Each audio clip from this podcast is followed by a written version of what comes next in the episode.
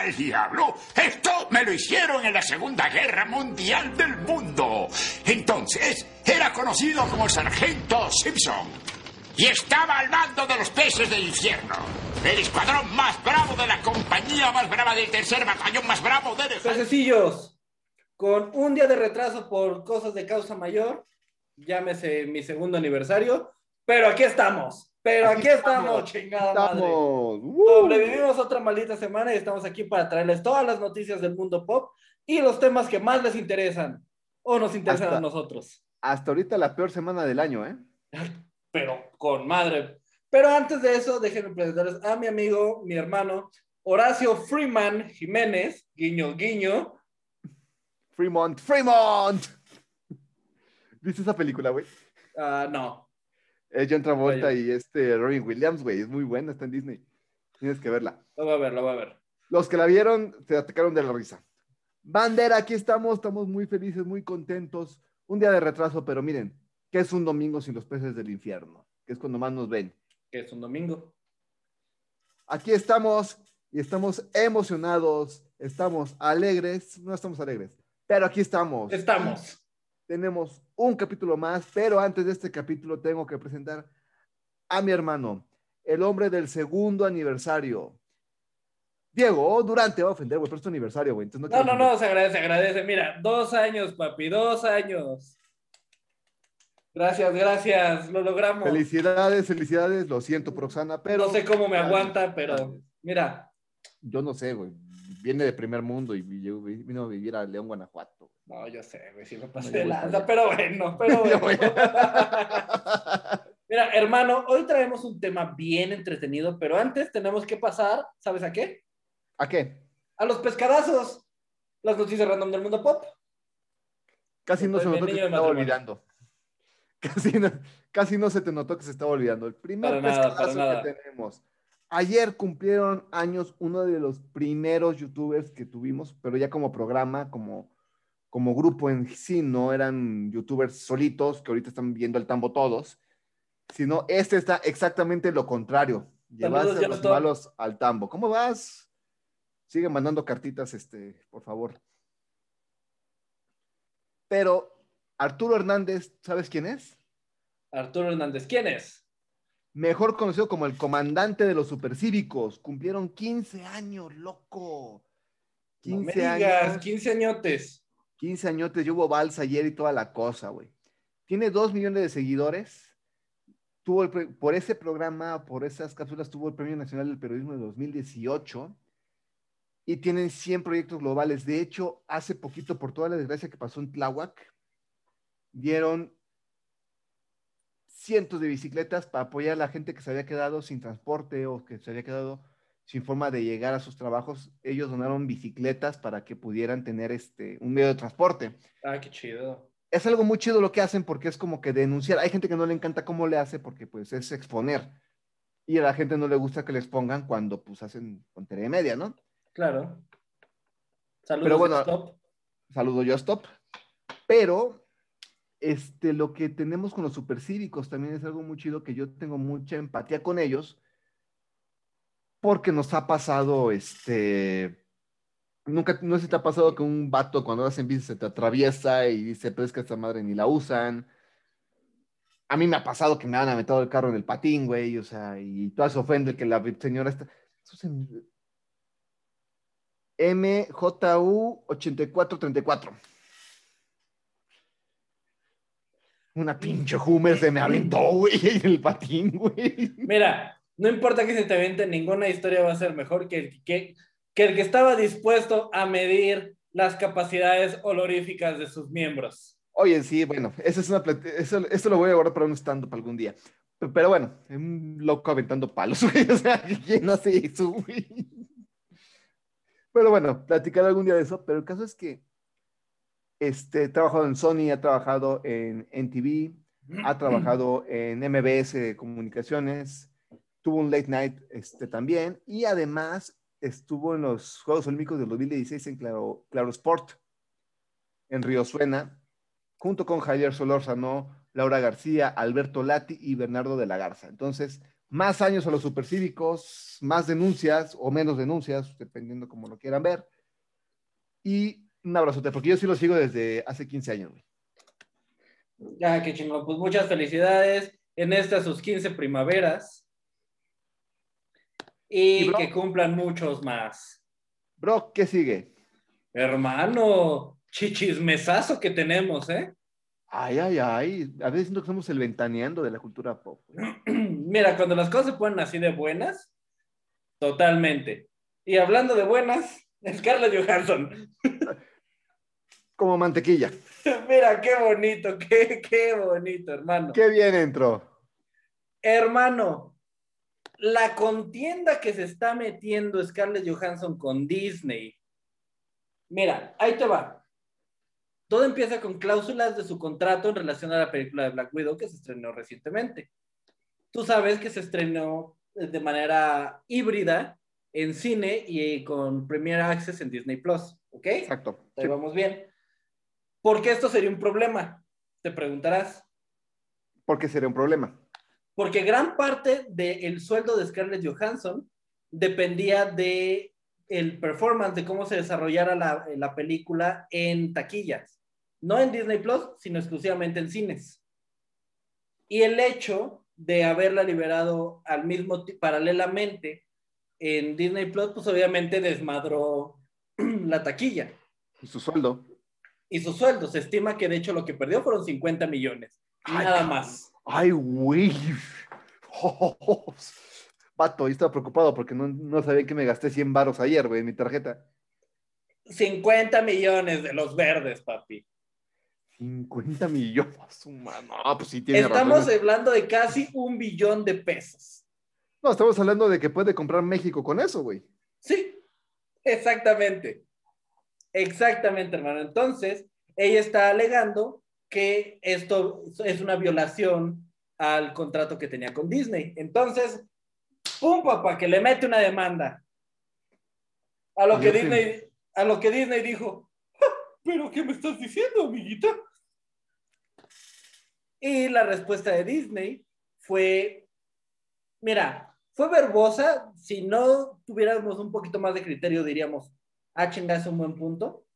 Porque Disney declaraba que qué triste que ella tuviera este punto de vista en relación a todo lo que está ocurriendo por la pandemia que estamos viviendo y que se estaba poniendo esto de tal manera que no se expusiera tanto a la gente y que aún así pudiera disfrutar, pues, de esta producción. Ah, bla, bla, bla, bla. Disney lo hizo por dinero, güey. O sea, totalmente. A mí no me ven la cara, no me ven la cara. Eso es a lo que voy. Si no supiéramos de qué onda, de qué va la cosa, de qué lado más que la iguana, diríamos, va. Las palabras textuales dicen, bueno, traducidas al español. Esta denuncia, la voy a leer con la voz de Mickey. Esta denuncia es especialmente triste y angustiante en su cruel indiferencia a los efectos horribles, prolongados y globales de la pandemia del coronavirus. Ay, qué bien practicada tengo esa voz. Me preocupa. Ya sé. Si no supiera que el ratón es un cerdo capitalista, que solo le importa el dinero y no importa cuántas vidas cobre, te la creería. Pero también, o sea, si se va a hacer eso, se llega a un acuerdo de contrato, nada más. Totalmente, que de hecho, Scarlett Johansson, previniendo esto, trató varias veces de renegociar cláusulas del contrato, porque veía que esto podía pasar y le dijeron, mira, fuera de esta. Exacto, o sea, no puedes, no porque estés dando un personaje, pero es tu chamba, sí es tu chamba, pero te están pagando por regalías.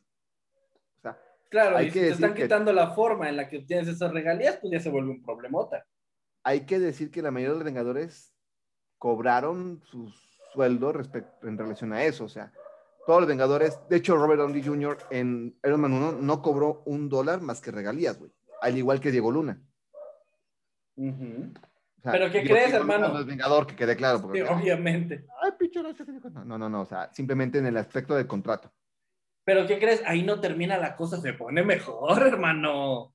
A ver. ¿Sabes quién está, de hecho, apoyando a Scarlett Johansson? La guapísima, 3 veces guapa. Sí, pero no era quien iba a decir. ¿Quién? Este es un vato. Un caballerito cualquiera llamado Kevin Feige. Que ahorita punta de lanza,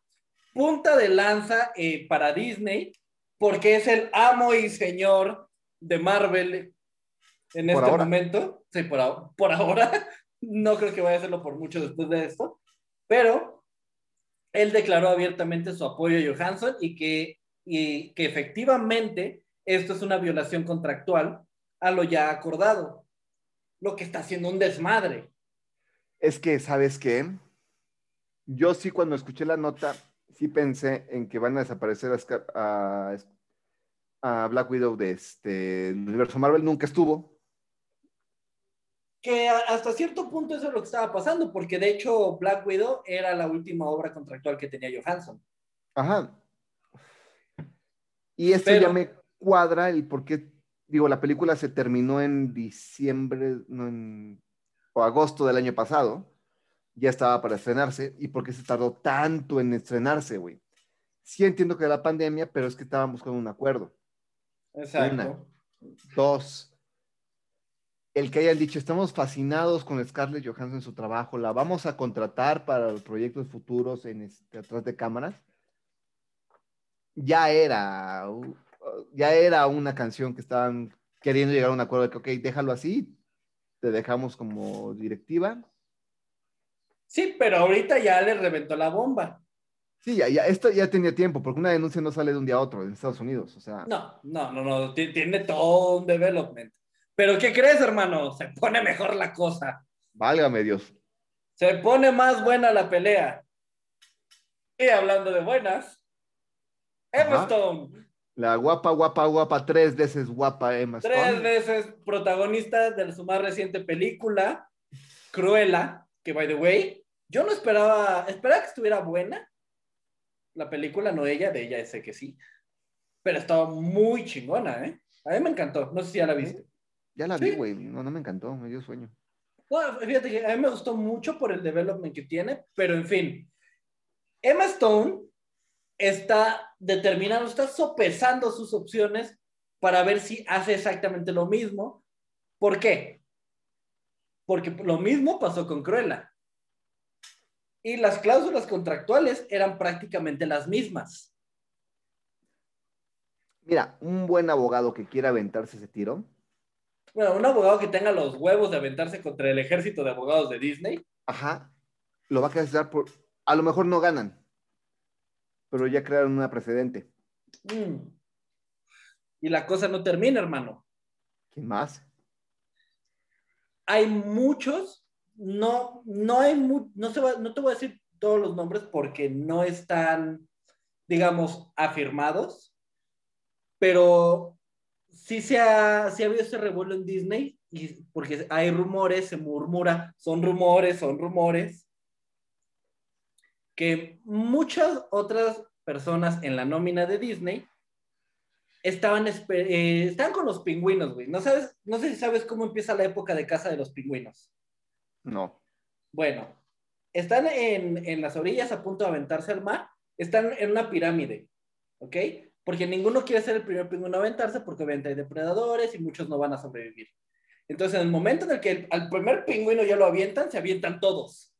Ah, ok.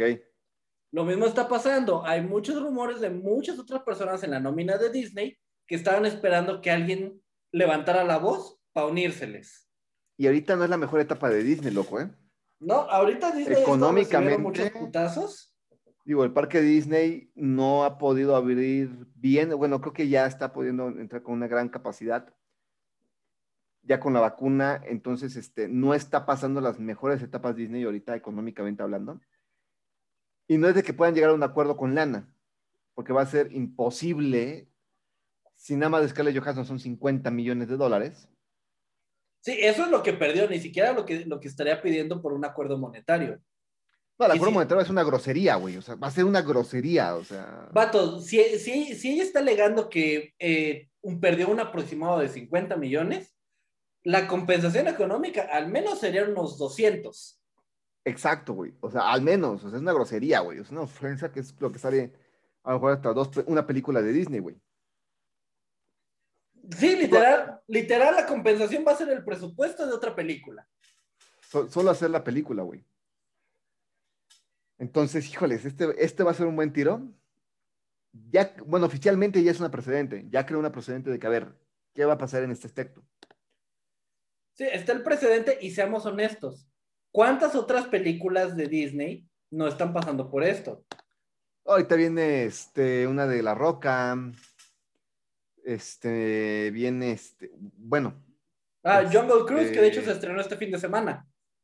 Exacto, esa, pero ahorita también tenemos la duda de si va a estar en bueno, ahorita me salió la duda a mí, si va a salir en What If. ¿What If se estrena qué, en la semana que viene o en 2 semanas? 2 semanas.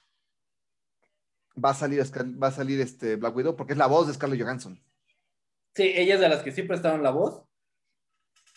Pienso que sí va a salir, porque obviamente ese es un contrato aparte. Pero si está en demanda, ya no puede. Pues sí. En demanda ya no puede. Si hay demanda, ya no puede. Y es una cláusula que puso Disney. Es una excelente anotación. Entonces, queda a ver qué onda, porque obviamente ya hay otras películas que salieron anteriormente, como Premier Access, a la par que salieron en el cine, llámese Raya, creo que me parece que también Mulan. Mala película como ella sola. Mala como ella sola. La verdad es que ni la quise ver. Desde el punto en el que dicen que quieren hacerlo más realista y de repente a Mulan le salen alas. Ajá. Pero, ok.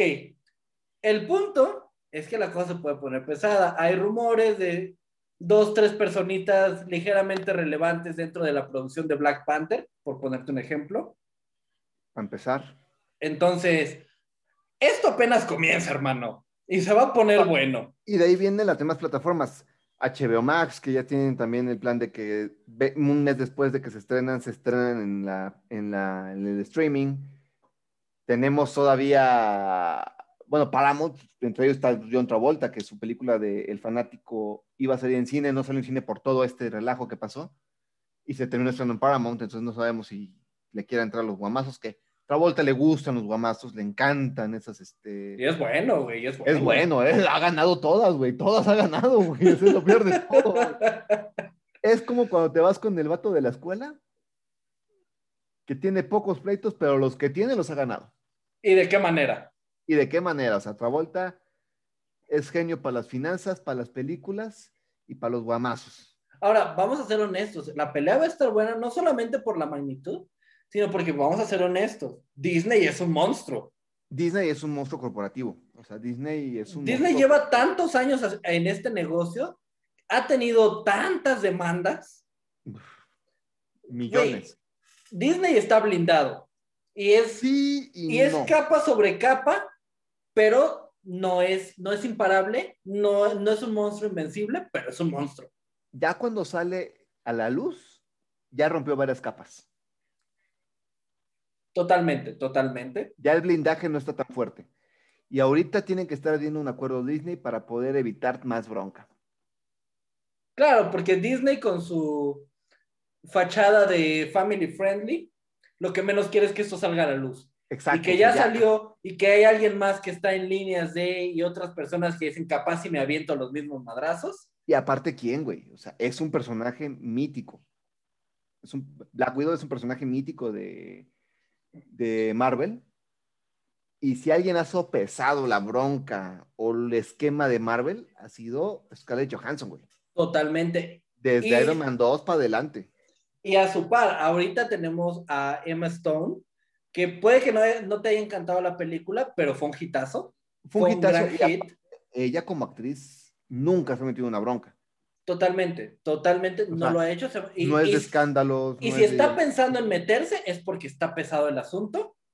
Y ya les asesoraron como 2000 abogados. Totalmente. Y está el hecho de que ya estaba confirmada una secuela de Cruella. Híjoles. Exacto. Híjoles. Sí está rudo esto.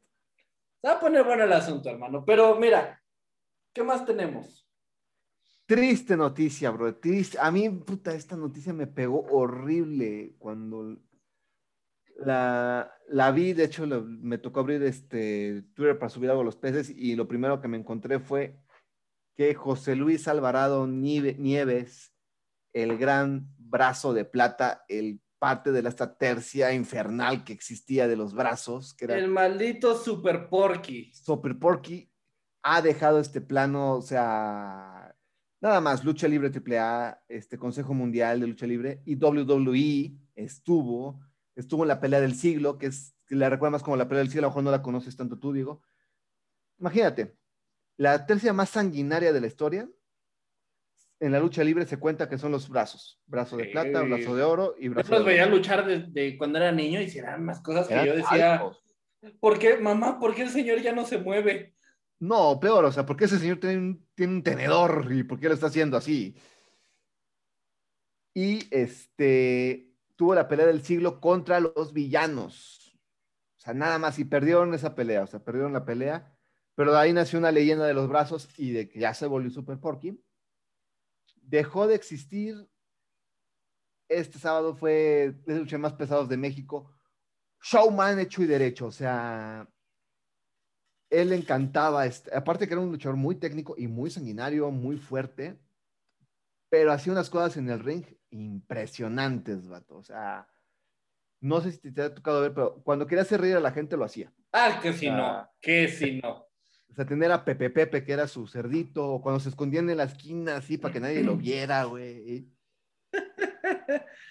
Ay, no, sí, la verdad es que en el aspecto luchístico era una bestia, era un toro completamente, pero también cuando quería hacer reír era buenísimo. Era buenísimo, güey, o sea, ya sus últimos años ya no se podía mover, ya, ya estaba más con sus hijos, que era Máximo. De hecho, su última pelea de apuestas la perdió contra Rey Escorpión, según yo, en una lucha súper libre, donde usaban guanteletas, y Super Porky, a pesar de la edad, güey, a pesar de que ya no se movía tanto, era brutal ese señor, ¿eh? Era brutal ese señor, porque Rey Escorpión tenía la mitad de su edad, y le estaba golpeando con todo, y con 2, 3 guamazos que le metía Super Porky, Rey Escorpión le tenía pánico, güey. No le tenía miedo, le tenía pánico, güey. O sea, híjoles, qué triste. La verdad es que sí me pegó mucho esa noticia porque, pues, tú sabes lo fanático que soy de la lucha libre. O sea, me encanta y soy muy old fashion de los 90s, de ver a AAA y CML los domingos y el saber que había perdido la vida. Después su hermano habló, habló en un en vivo, en un Instagram, y estaba devastado, güey, devastado. A los 58 años se fue. Su hijo Psycho Clone da la nota de que su padre le llamó para decirle que ya se estaba yendo y que quería despedirse de él, y simplemente se fue tranquilo, se fue una leyenda, güey, de la lucha. Vato, es que además la forma en que se fue demasiado dramática. O sea, quien dio la noticia fue Blue Demon Jr., para empezar. Para empezar. De ahí sí le llamó. Todavía él llegó a su casa cuando ya había recibido el infarto que lo terminó. Trató de reanimarlo y fracasó. No se pudo, pero bueno. Vamos a hablar de la leyenda, sus campeonatos. Campeón mundial de peso completo de la WWE, del CMLL. Campeón de tríos del Consejo Mundial, campeón mexicano, que es un campeonato súper respetado a nivel mundial, con el gran brazo de oro, con el torneo de parejas con Pierrot, en la extinta FIL, campeonato de tríos con brazo de oro, brazo de plata, el Puebla Tag Team Championship, que es otro campeonato que ya ha perdido mucho nombre, pero en su tiempo era aterrador, güey. Bueno, ganó la Copa del Toreo con Gigante el Guerrero, el NWA Tag Team Champions, NWA World Tag Team Champions, en la UWA también fue campeón de parejas y de tríos, en la World Wrestling Association, campeón de tríos y campeón de parejas, y Pro Wrestling Illustrated, que ya casi no se suena tampoco, está situado en el 220 de los mejores 500 luchadores de la historia. Vato.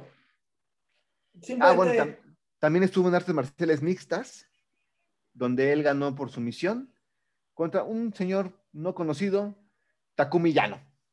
Nada más. Nada más. Una leyenda de la MMA en Japón. Mira, pues ni más que decir. Solamente muchas gracias por tantos años.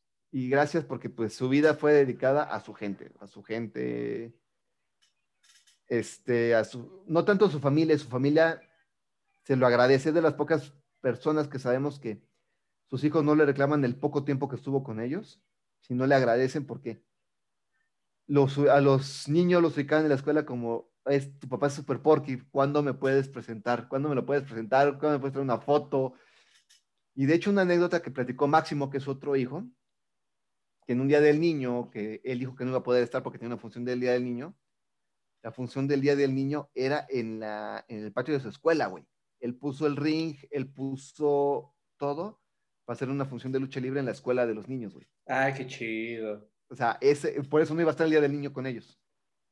No, qué bonito, qué bonito. Pues mira, gracias por tanto tiempo y que tengas un buen viaje. Bracito. ¿Y qué más? Yo sé que esta semana estuvo feo. Hermano, güey. Esta semana estuvo gente, güey. Porque primero fue el brazo y después ¿quién vino? Mira, cambiando de la escena de la lucha libre a la escena musical, tenemos a nada más y nada menos que el señor Joey Jordison, baterista y fundador de Slipknot en 1995. La familia decidió no revelar la causa. Lo único que dijo fue que murió pacíficamente mientras dormía. Pero, hermano, estamos hablando de un baterista que cambió la escena. Porque el baterista siempre había sido el que estaba en el fondo y el que casi no se pelaba. Pero Joey Jordison era un espectáculo verlo. Definitivamente era... La banda de Slipknot fue conocida por ser muy de espectáculo, creando mucho caos.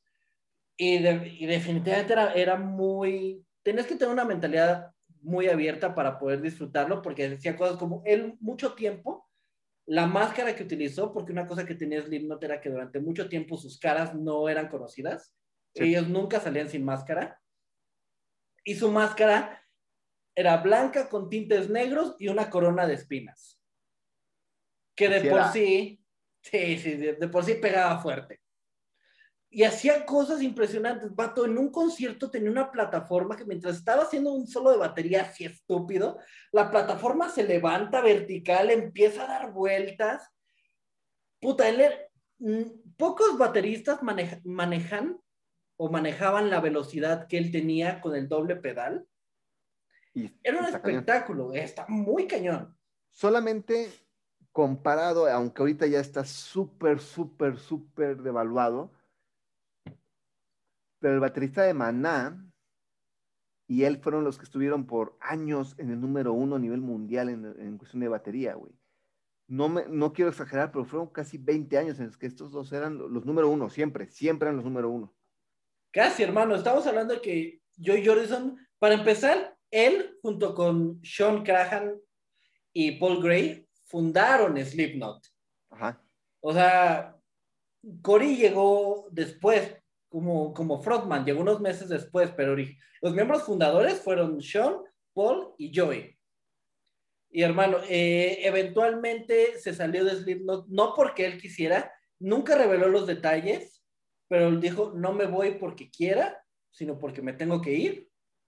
Ya hay mucho caos, muchas teorías, muchos chismes al respecto, pero él siguió dándole y le pegó en bandas como Murder Dolls, que no es cualquier cosa.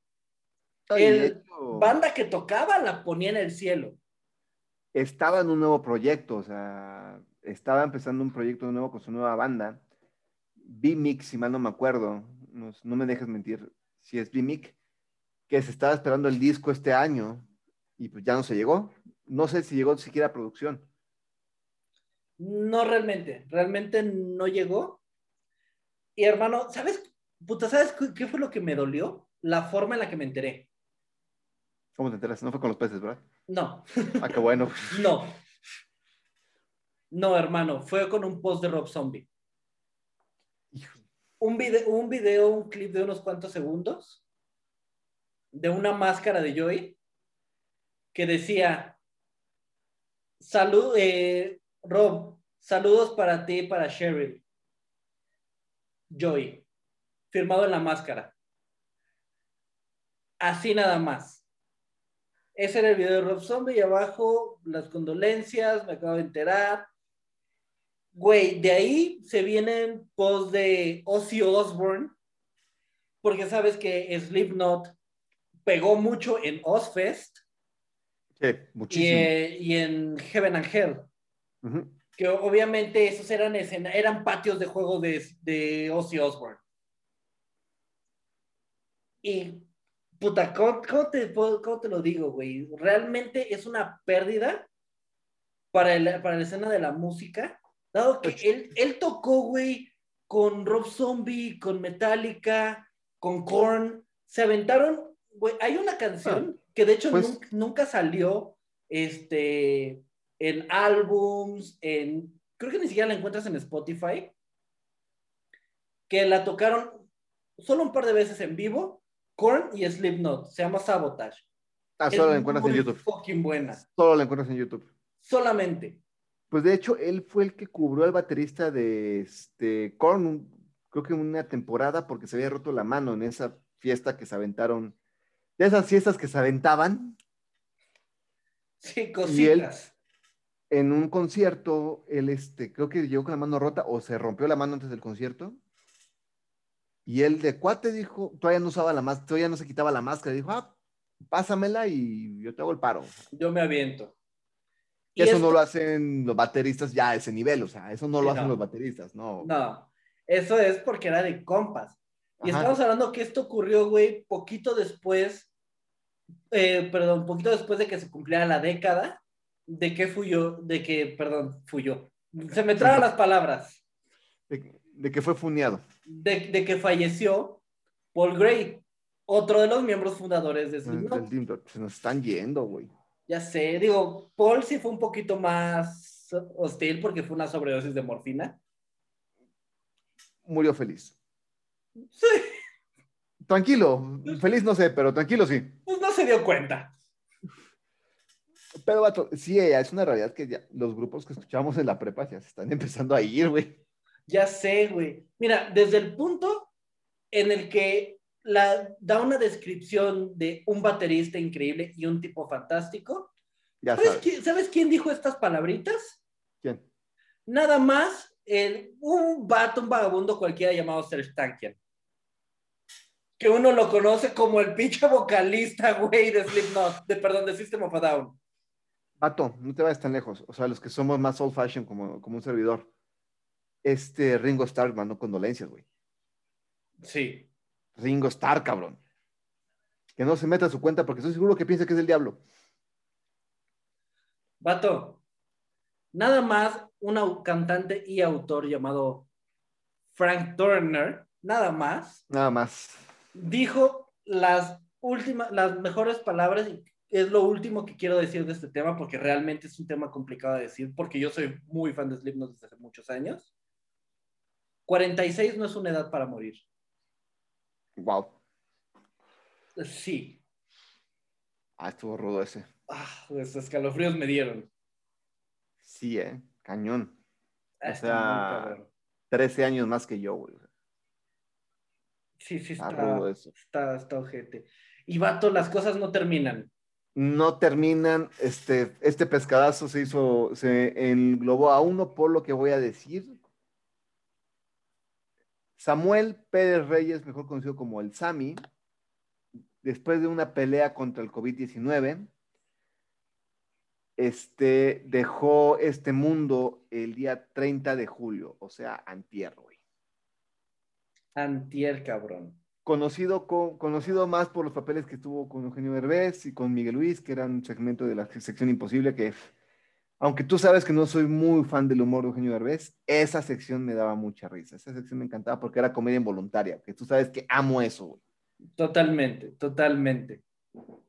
Y, estuvo peleando él vendía chicles, o sea, y empezó en Toma Libre, no sé si te acuerdas de ese programa, güey. Sí, cómo no, con Facundo. Ah, buenísimo, Toma Libre. Formó parte del Calabozo también, y estuvo en algunos lugares. Hay como... Pato, incluso salió en No se aceptan devoluciones. Que podrá no gustarte la comedia de Derbez, pero esa película no tiene madre. A mí me hizo llorar, bien, así. Y no llorar dramático de escena de anime, sin silencio, llorar feo. No, fuerte, güey, fue fuerte. Lo que le llaman ugly crying, güey, así berridos y no mames. Creo que la única película que me ha hecho llorar tanto desde esa película fue Coco. Endgame, güey. No, no, con Endgame sí fue lágrima dramática, güey. No, conmigo sí fue de no mames, no te vayas, güey. O sea, no te merecemos, Tony. Pero bueno, él fue muchas broncas porque ya en esta etapa nueva de este siglo ya no tenía tantos papeles o ya no tenía tanto trabajo. Pues porque la gente tenemos la piel muy delicada y no le gustaba como que pitorrearse, no sé qué, ¿no? O sea, un poquito de hipocresía, porque te reías, pero ¡ay, qué ofendido! ¿No? Sí, exacto. Te sigo diciendo, eres cómplice desde que te ríes. Y la verdad... Sí, exacto. Él salió de vender chicles a hacer una vida haciendo reír. Entonces, no reírte de alguien que está tratando, que se está ganando la vida haciendo reír. Exacto, o sea él era su vida y lo disfrutaba, güey. O sea, él disfrutaba eso. Era feliz haciéndolo. Siguió trabajando. De hecho, hizo videos en YouTube que son muy buenos. Yo no sabía que tenía un canal de YouTube y me estuve chutando sus videos todo el pinche día. Estoy atacado de la risa.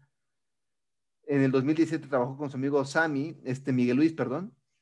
Igual, en el programa de hoy, bajo la producción de un negro que no soporto, Raúl Araiza. No lo dije en tono despectivo, lo dije porque así se apoda. Le apodan. Sí, sí, exacto. Estuvo con la cantina del Ruco Maklovich, en el 2018 fue su último trabajo. Y bueno, pues desde hace ya un mes ya estaba muy grave, de hecho fue todo un rollo, porque pues decían que Eugenio no la apoyaba, de hecho la que era su pareja mandó un screenshot de un mensaje que mandó con Eugenio Derbez. Eugenio Derbez dice que sí ayudó, no me cuadra mucho porque pues la deuda que tienen con el hospital es casi $1,000,000. Y bueno, pues entre haters de Eugenio Derbez, entre los que lo apoyaban, se pidió un apoyo para una cuenta de banco, el cual ojalá, no tengo el número de cuenta, lo voy a publicar en las redes, se pueda donar algo, o sea, 50 pesitos que apoyes, créeme que te va a apoyar, va a ayudar muchísimo, porque pues al ya no tener papeles, ya no tenía tanta lana, y pues bueno, esta enfermedad es muy cruda, y no solo es muy cruda, es muy cara. Es muy cara, y la deuda que tiene ahorita su pareja, pues sí está, sí está pesada, sí está fuerte. Sí está interesante. Yo quiero... cerrar este rollo de los peces con algunas cosas, no sé si quiere decir algo porque aparté algo que quería leer. Mira, la verdad es que no hay mucho más que quiera decir. Los peces del infierno es un espacio para hacernos reír, nos toca dar noticias desagradables de vez en cuando, esta semana muchas, pero simplemente es reconocer a alguien que salió de la nada y se hizo un nombre, y ahorita en cualquier calle que les dices, no, que este Sammy, sí, yo veo sus videos y me cago de risa. Se respeta al hombre por su obra. Es todo lo que voy a decir. Es todo lo que voy a decir, es bueno. Yo quiero cerrar esta nota con la mejor actuación que tuvo, que fue en No sé, en Devoluciones, como bien dijiste, donde Sammy dice unas frases que ahorita pegan más fuerte, que en esa película pegaron, porque fue algo muy profundo, y que he dicho por Eugenio Derbez y Loreto Pelalta, no fue ensayado. Él lo dijo... de su ronco pecho. Y estaban grabando y dijeron, se queda esto. Y dice así, ya no vive donde antes vivía, aquí en la tierra, en este mundo, ya se fue con Diosito, al cielo, ya está allá, para vivir por toda la eternidad. El que se muere se va para siempre, ya no vuelve jamás. Solo una vez se vive. La vida se debe vivir. Así es de bonito. Ahorita es más fuerte esas líneas. Pega diferente. Pega diferente. Pega igual de fuerte, pero de otro bando. Entonces, triste noticia. Lo del pleito con Eugenio Derbez, si fue o no cierto, la verdad es que no me importa. Mira, no me voy a meter, no nos importa. Aquí estamos reconociendo al hombre.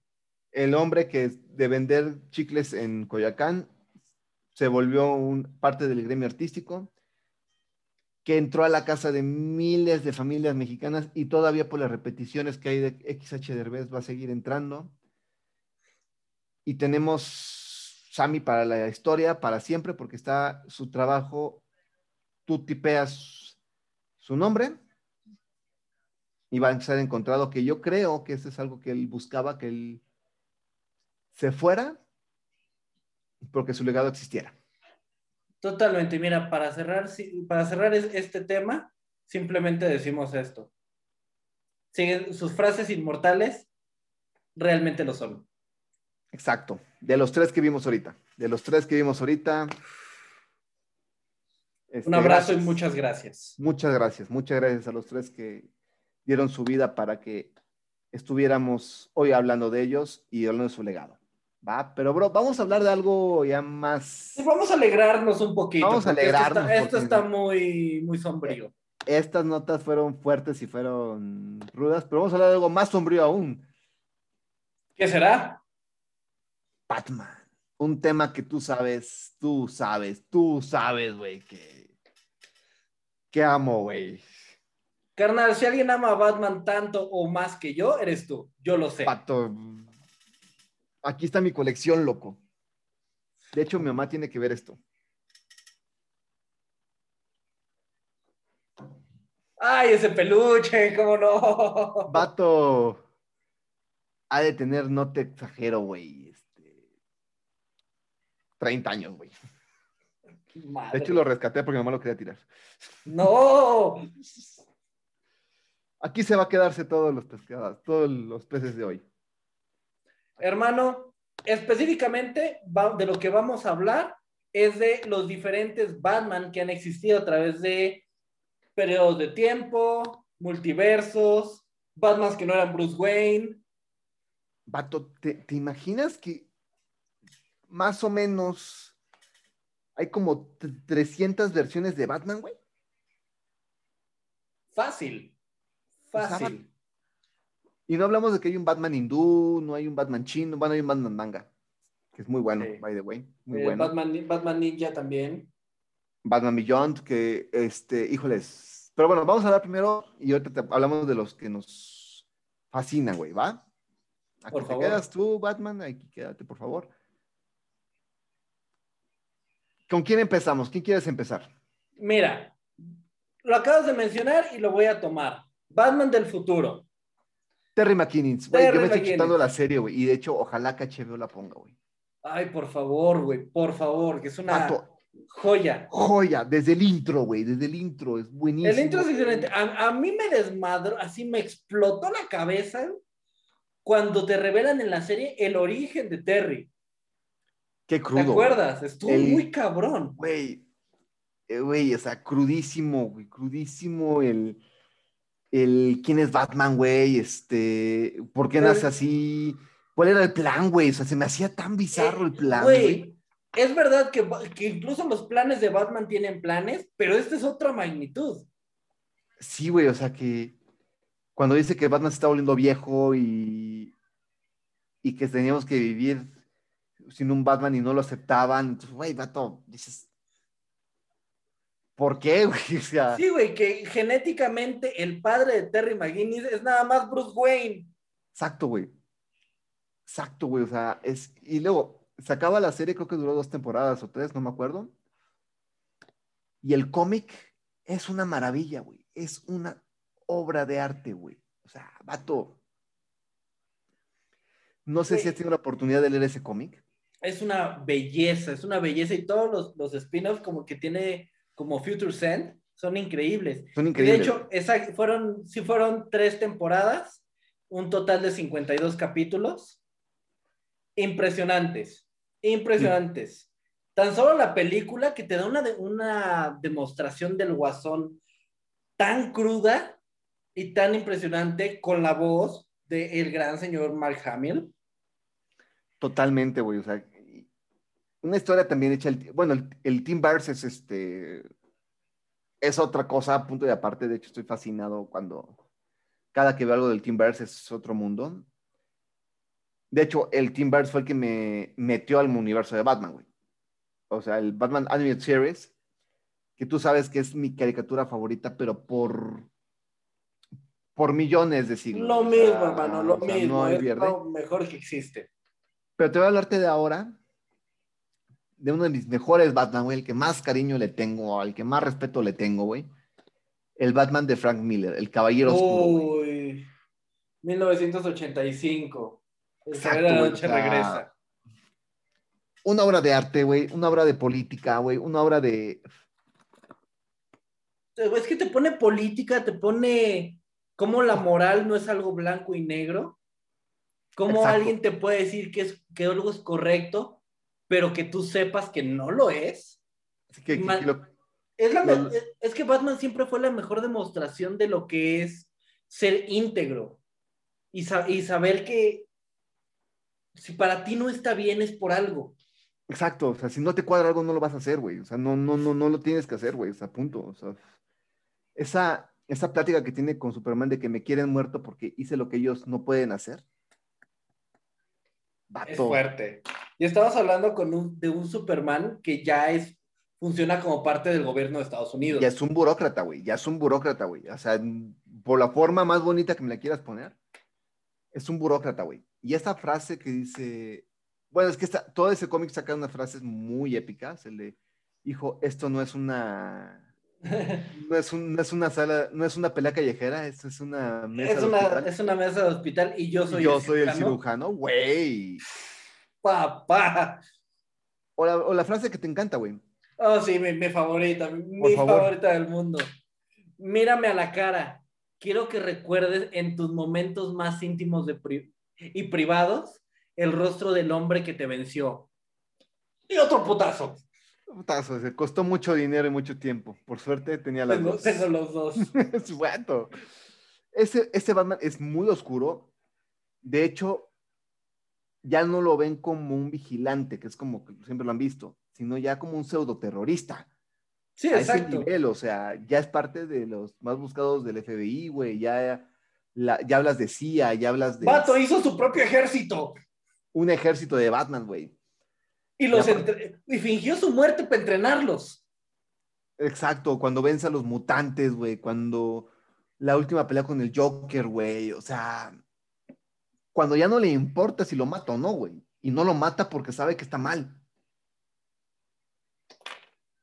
Y que incluso llegando a ese punto se mantiene en su código. Está cabrón. Exacto, güey. O sea, ese punto se me hizo tan interesante, güey. Tan profundo que no...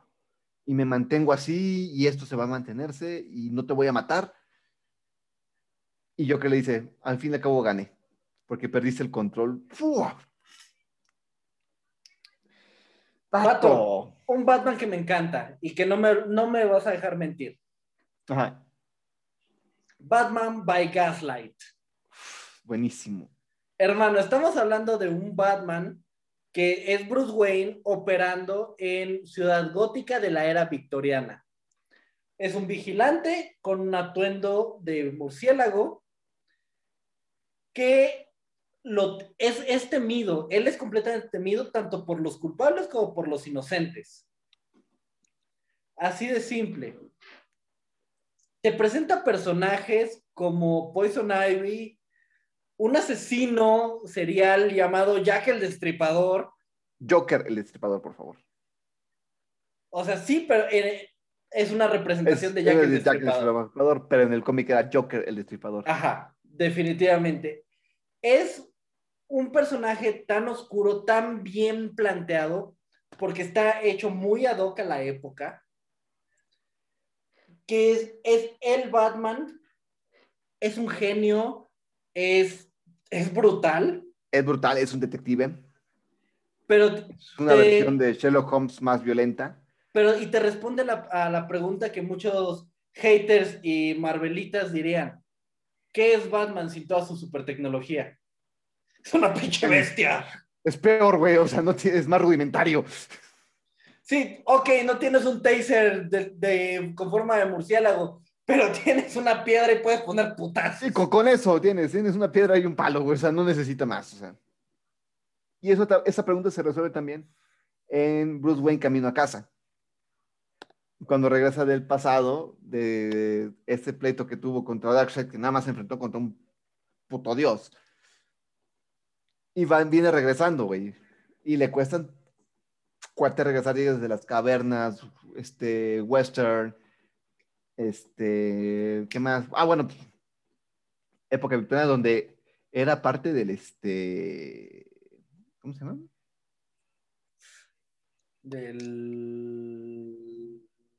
Ay, no me acuerdo ahorita. Está bien, ya te acordarás. Venía a curar en el nombre de Dios, güey. O sea, está cabrón, güey. Está muy cabrón, güey. Al punto de que termina peleando contra Gordon, que se volvió loco. Imagínate esa putiza. Y hablando de un Batman extraño, güey, te voy a hablarte de una versión que para mí es muy freak de Batman. Ajá. Que no es Bruce Wayne. Ok. El Caballero de la Venganza. Ah, Flashpoint.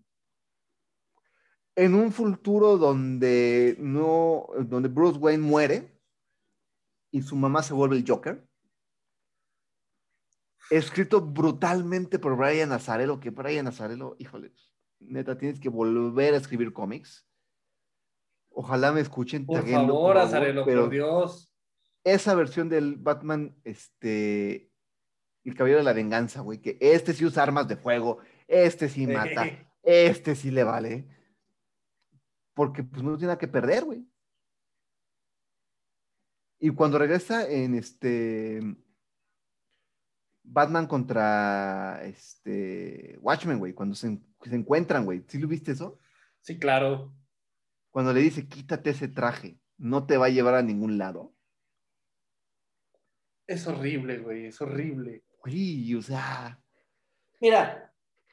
Déjame hablarte antes de eso, antes de esa historia, hablando de Flashpoint, cuando Barry le entrega a Bruce Wayne la carta. Dime que no te rompió el corazón. Yo lloré, güey, yo lloré con eso. No, sí, ese cómic, y más cuando le dice que eres el mejor mensajero, sí eres el mejor mensajero de la historia, güey. Vato, o sea. Güey, nada más me acuerdo y se me hace un nudo en la garganta. Es que está cabrón, güey, o sea, es una versión muy sanguinaria, muy tosco, más iracundo, más violento, su mujer es el Joker, güey, o sea... Güey, era justo lo que iba a mencionar, su mujer es el Joker, Martha Wayne es el fucking Joker. Exacto, y uno de los compañeros de este Joker, de este Batman es Bane, nada más. Digo, nos estamos pasando un punto para los que no son tan doctos en este cómic. Thomas Wayne se toma el manto de Batman porque quien muere al salir del teatro no fueron los padres, sino fue Bruce Wayne. Por Exacto. Eso es el Caballero de la Venganza. Y su esposa se vuelve loca en ese momento y se vuelve el Joker.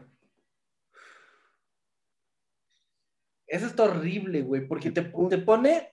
En todas las peleas que tiene el Caballero de la Venganza con el Joker, es el güey, es que estoy peleando con el amor de mi vida. Exacto, güey. Y mira, por mucho que han querido ya DC satanizar a Thomas Wayne, que lo ha hecho de formas muy, muy, muy bizarras y muy malas, y sin necesidad hasta cierto punto, el héroe de Batman siempre va a ser su papá. Totalmente, siempre. Ahora, déjame mostrarte otro Batman que a mí me encanta porque está muy cabrón, pero es una versión malvada. Estamos hablando del arco de Batman Metal, ¿ok? Que tiene muchos Batmans, definitivamente. Sé que vas a mencionar al más icónico de ellos, así que no lo voy a tocar. Sino que te voy a mencionar a Batman La Muerte Roja. Es buenísimo. Güey, estamos hablando de un Batman ya trastornado por todas las pérdidas que ha tenido, por todos aquellos de la Batifamilia que han muerto, a los que él siente que les falló, y la decisión que toma de hacer lo indecible para evitar cualquier otra muerte, porque él dice, es que no llegué a tiempo. ¿Y qué hace? Amarró a Flash al Batimóvil y se volvió uno con la Speed Force.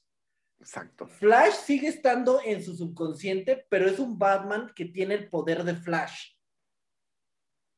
Y es un Batman que no tiene miedo a matar. De hecho, es un Batman malo y mata y hace masacres. Literal. Se vuelve loco por el poder y porque obviamente no, su cuerpo no está diseñado para soportar la Speed Force. Pero Batman, el diseño del traje rojo con el símbolo del murciélago partido y la estela de murciélagos que deja corriendo, está muy cabrón. Está muy loco, güey. Este sí está reseteado. Este sí tiene la versión de Batman malo, güey. Totalmente. ¿Qué es el arco de Batman Metal? Antes de que te hable del Batman que los dos queremos hablar, te voy a hablarte de un Batman que no es tan conocido más que los que son muy letrados en los cómics. ¿El Batman arcoiris? La extraña etapa de los 70s, pero no. Que, de hecho, hasta eso tiene una historia buena. Buena. Porque Batman usa los trajes de colores. A mí me dio risa por Batman Lego. Yo amo Lego Batman. Mejor de todos. Pero el Batman Azrael. Ok. Este Batman sale en la cruzada del murciélago. Cuando Batman es quebrado por la espalda y lo tienen que cubrir.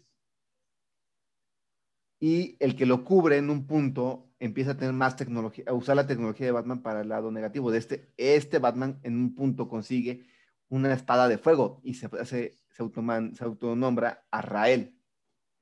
Como la historia que tú conoces súper bien de el ángel que tiene la espada de fuego, de hecho. Uh-huh. Bueno, este Batman en la cruzada del murciélago, cuando Bruce Wayne regresa a volver a caminar después de que le rompe la espalda a Bane y de que este Batman Azrael le pone una maracaniza a Bane, es que imposible sería y mi mamá se enoja. Este Batman empieza a tomar más venganza y más justicia por su propia mano, se vuelve juez y jurado, que Batman nunca se vuelve juez y jurado. Los deja inválidos, sin pulmones, pero no los mata. Ok, ¿qué sigo diciendo? Mira, yo lo he dicho antes, lo sigo diciendo.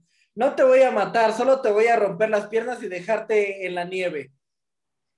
O sea, sí, estás dejando que el padre haga su chamba, pero le ayudaste un poquito en eso, ¿no? Sí. Mira, el tiempo mata muy despacio y yo solo le echo la mano. Este Batman me cuesta mucho pensar que lo haya olvidado DC. Literal lo olvidó, o sea... Sí, lo dejó atrás, lo cual es triste porque es un Batman muy fuerte, es muy profundo. Muy profundo, fueron 8 tomos, güey, de la cruzada del murciélago, güey. Hasta que Bruce Wayne vuelva a tener el manto, oficialmente. Oficialmente. Porque por casi un año él fue el Batman oficial. Ahora, hermano, antes de tocar el Batman con el que ambos sabemos que vamos a cerrar este capítulo. Ok. Te aclaro de uno de mis Batman favoritos. No solo por el hecho de que tiene 2 historias diferentes, la de la época de plata y la era moderna, sino porque es muy bizarro. Estamos hablando, hola Batman, de Batman Surenage. Ah, güey, es que sabes que en Batman Rip, en Batman Camino a la Muerte, Bato fue el que le mantuvo más o menos estable, güey. Pues es que en un punto ese era el propósito de Surenage. Es que ese era la chamba de él, güey. O sea, ajá, ese era su mecanismo de defensa. Y es cuando resuelves el problema de que Batman tiene planes para todo. Sí, ahora ahí te va, porque tiene 2 historias. El de la Era de Plata es bien sencillo. Una noche Bruce Wayne se encuentra mareado, confundido, toma el batiavión, todavía sin entender como muy bien qué está haciendo, y se da cuenta de que fue transportado a otro planeta, el planeta Surenage. donde conoce a un científico que, al haber monitoreado su actividad en la Tierra, lo vuelve la versión de Batman de ese planeta. Exacto. Le da poderes muy parecidos a los de Superman, que se basan en diferentes elementos de ese planeta. Y bueno, se unen las fuerzas para vencer a los villanos de este planeta. Y ahí se queda. Es un Batman de otro planeta con un chingo de poderes bien intensos. Básicamente, pero... Pero el de la era moderna, estamos hablando de que el psiquiatra Simon Hurt fue contratado para un experimento de aislamiento para el que Batman se ofreció como voluntario. Lo que le pone un detonante posthipnótico que se conecta con la frase Surenag, que es lo que lo empieza a votar, y entonces él empieza a ver en todos lados así, tipo un grafite en la pared que solo dice Surenag, y como que se empieza a friquear, pero no sabe qué onda, y se empieza a volver loco, hasta que se activa, porque él ya se está volviendo loco. Literal, o sea, se está esparciendo información en la ciudad de que, de hecho, el papá, Thomas Wayne, no está muerto, lo que obviamente lo friquea todavía más, y su mecanismo de defensa fue que entra en acción esta orden posthipnótica y agarra retazos de tela, se medio arma un traje y vámonos a los chingadazos. Y ese es el Batman Surenag. Ese es el Batman que mantiene la estabilidad emocional de Batman. Es el plan por si Batman se vuelve... Batman tiene un plan por si se vuelve loco. Pato, es que eso es lo que me gusta, güey. Él tiene planes sobre planes, güey. Y él ya tenía un plan de que en cualquier momento se reseteaba, güey. Sí, o sea, y me encanta la forma en la que se describe, porque al Batman Surenag se le describe como el Batman cuando quitas a Bruce Wayne de la ecuación. Ajá. Cuando le quitas todo lo que debería ser Bruce Wayne, la parte como un poquito más social, que sí, Bruce Wayne sigue siendo la identidad secreta, porque la persona es Batman, y él lo ha dicho 1,000 veces. Exacto, Bruce Wayne solamente es una máscara. Pero si quitas esa máscara, si quitas a Bruce Wayne y solo tienes a Batman, eso es Surenag. Y uno de los Batman más épicos de nuestra etapa. Cabroncísimo. Pato, hablemos de el Batman que ríe. ¡Ja, ja, ja! ¡Ay, cabrón! ¡Che loco! Sí, literal. Básicamente el cómic de El Batman que ríe es del arco de Batman Metal. Que al terminar dio pie al año del villano, que es una joya. Una obra de arte. Y empieza el arco con una lectura nada más de cuando era Bruce Wayne, que con suficiente preparación siempre ganaría, pero me equivoqué. Estaba atrapado en una guerra imposible de ganar, negándome a ver las respuestas obvias justo frente a mí. Las respuestas que son tan claras para mí ahora, con la victoria a la vuelta de la esquina para ganar. Y empieza el ja, ja, ja, ja, ja. Es un Batman que siempre gana. ¡Ay, cabrón! Es proveniente del universo 22 oscuro. Es un psicópata, güey. O sea, él no le busques más. Güey, tan solo desde la forma en la que se vuelve el Batman que ríe, porque estamos hablando que de hecho mató al Guasón. Ajá. Y resuelve la pregunta, ¿qué pasa si matas al Guasón? Todo este químico y desmadres que volvieron al Guasón del Guasón, actuaron como un virus. ¿Qué pasó? Cuando el huésped muere, se libera, y se liberó en la forma de un gas, que al respirarlo Bruce Wayne, Batman, detonó en él al Guasón, la locura del Guasón. Ahora, tienes a un Batman con la inteligencia y las herramientas y los recursos de Batman, y la locura del Guasón. ¡No Exacto. mames! O sea, ¡no ya mames! Tienes ahí una arma andante. Greg Capullo y Scott Snyder hicieron un Batman que nunca hubiéramos pensado. Nunca se hubiera pensado. O sea, simplemente... ¿Qué te digo, güey? Güey, las cosas que hace son impresionantes. Desde el punto en el que junta la Batifamilia y les dice, yo pensé que eso iba a estar bien, pero no está bien. Yo sé que los únicos que me podrían detener si esto pasara son ustedes. Y los mata, los rafaguea. Exacto. O sea, exacto. Güey. O sea, es que el problema es cuando el plan de Batman es descubierto, güey. Mató a balazos a la Batifamilia. O sea, liberó al señor Frío para poder seguir con el plan, ya controlando a Bane, a Hiedra Venenosa. Vato, se reventó a la Liga de la Justicia en la Atalaya. Exacto, güey, o sea... Y la forma en la que mata a Superman es simplemente cruel. Porque él tiene un arma de kriptonita, sabe que lo va a matar y que no tiene cómo defenderse. Y dice, no, primero voy a matar a tu familia. Porque quiero que veas lo que es perder toda esperanza. Exacto. Se chinga Lois.